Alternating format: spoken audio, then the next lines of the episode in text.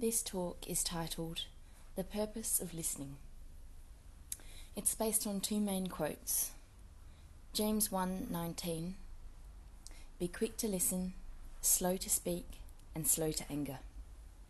And Proverbs 12:15 The way of a fool is right in his own eyes, but a wise man listens to advice. When I was in my awkward teenage years, there was a girl in my ecclesia. She was so kind to me, and even though she was a bit older, she would often engage me in conversation. She seemed so genuinely interested in me and what was happening in my little life. Um, I felt so seen and cared for just by speaking to her. And I wanted to be like her, but I really didn't know how to speak to people like that, so of course I did what everyone does when they need to find an answer, and I jumped on Google. After scrolling through all the usual conversational tactics, I found a TED talk by a lady named Celeste Headlee. It was a talk about how to have a good conversation, and the message has stuck with me ever since. Basically, Celeste says Many of you may already have heard a lot of advice on this. Things like look the person in the eye, think about interesting things to talk about in advance, nod and smile to show that you're paying attention, repeat back what you've heard or summarize it. So I want you to forget all of that it's crap. There is no reason to learn how to show that you're paying attention if you are, in fact, paying attention. And I would like to extrapolate on that. Don't just feign interest in people, be interested. Assume that you have something to learn. Bill Nye said, Everyone you will ever meet knows something you don't. Everyone has a colourful backstory. Philippians 2, verse 3 takes it further. It says, In humility, count others more significant than yourselves. Let each of you look not only to his own interests, but also the interests of others. If you really care about someone, you're going to be interested in them. So listen, listen to understand, not just to reply. Proverbs 18, verse 13 says, if one gives an answer before he hears, it is his folly and shame. Now, this is something that I struggle with, and I know that I need to work on because we get distracted.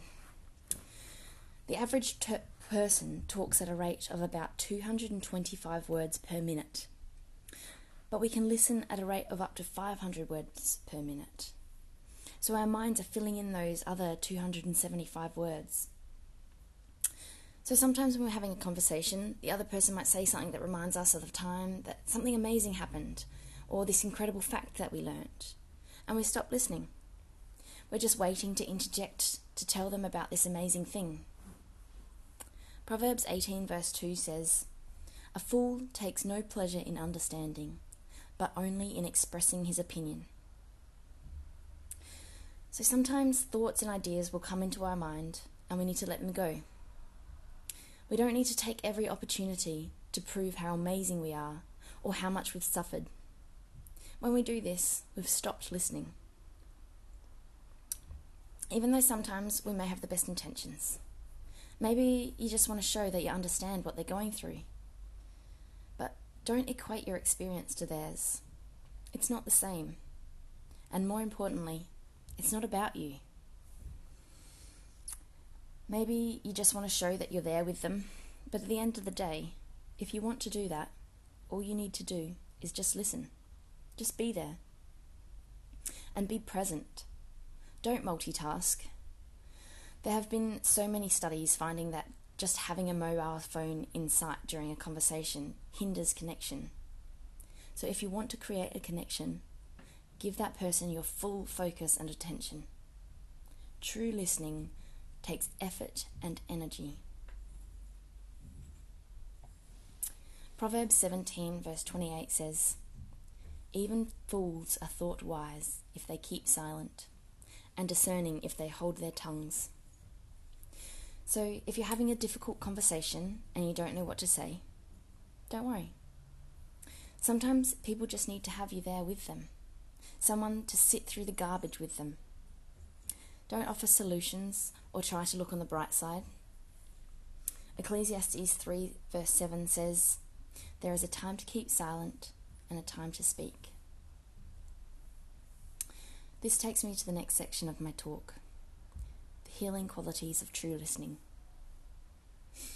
Now, all of us will have had different experiences and training, um, but over the course of my nursing, I've done a few um, training sessions about topics such as de escalation, um, end of life care, and team leadership.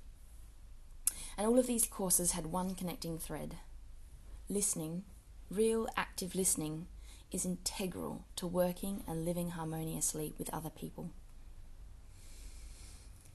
Now, the de escalation training was really fantastic.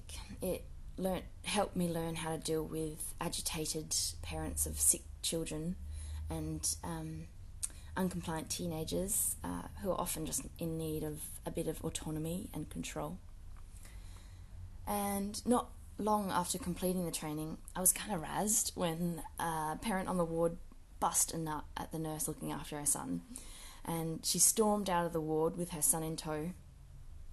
But he really needed IV antibiotics to treat a really nasty infection, um, and he still had an IV cannula in, so we couldn't let them leave without removing the cannula at least.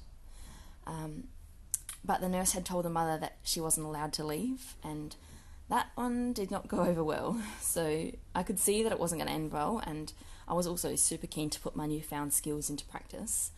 So I took over and followed them out into the lifts, which in hindsight probably wasn't the wisest decision, but it seemed necessary at the time. Um, so I asked the lady why she wanted to leave, and I listened to her concerns and I validated them. I could see that underlying all that anger was just concern for her son. So I told her how we were trying to help her son and how we could help resolve her issues. And I listened to all her pent up frustrations at the way that things had been handled. And after she got it all off her chest, she started to calm down. And she agreed that she did just want the best for her son and that she would stay and let him have the antibiotics that he needed.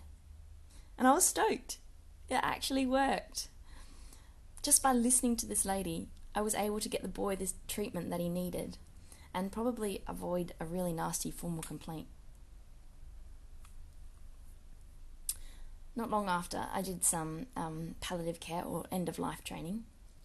Um, now, one of the most important things to consider when look, looking after someone at the end of their life is the impact that it will have on their families and loved ones. It's always such a tough situation, and I must say that I still feel way out of my depths when trying to support families through this. But one of the most important things to do is just to create a safe space where the family feel that they can be able to process the information. It's a time to just be there with them um, for this course, we had to read a paper about tissues and how handing someone a box of tissues could be taken as a non-verbal way of saying, stop crying. Uh, the paper concluded that it was just best to have the tissues within easy reach of the person so that if they wanted them, they could reach for them. And I always do that now. So if I know there's a bad diagnosis coming, I will always try to set up a room so that the tissues are within easy reach of where they will be sitting. Anyway, I, uh, I know this isn't the funnest application, but I think that when processing grief, trauma, and loss, it is so important to have someone there who will just listen to you without judgment and without solutions. Someone who will hear you and accept you and validate your feelings and emotions. Christ, our brother, is the perfect listener. He has been through all the same struggles as us and he is ever ready to listen with compassion. Likewise, we have a Heavenly Father who is always ready to listen. Jeremiah 33, verse 3 says, Call to me, and I will answer you, and tell you great and unsearchable things you have not known.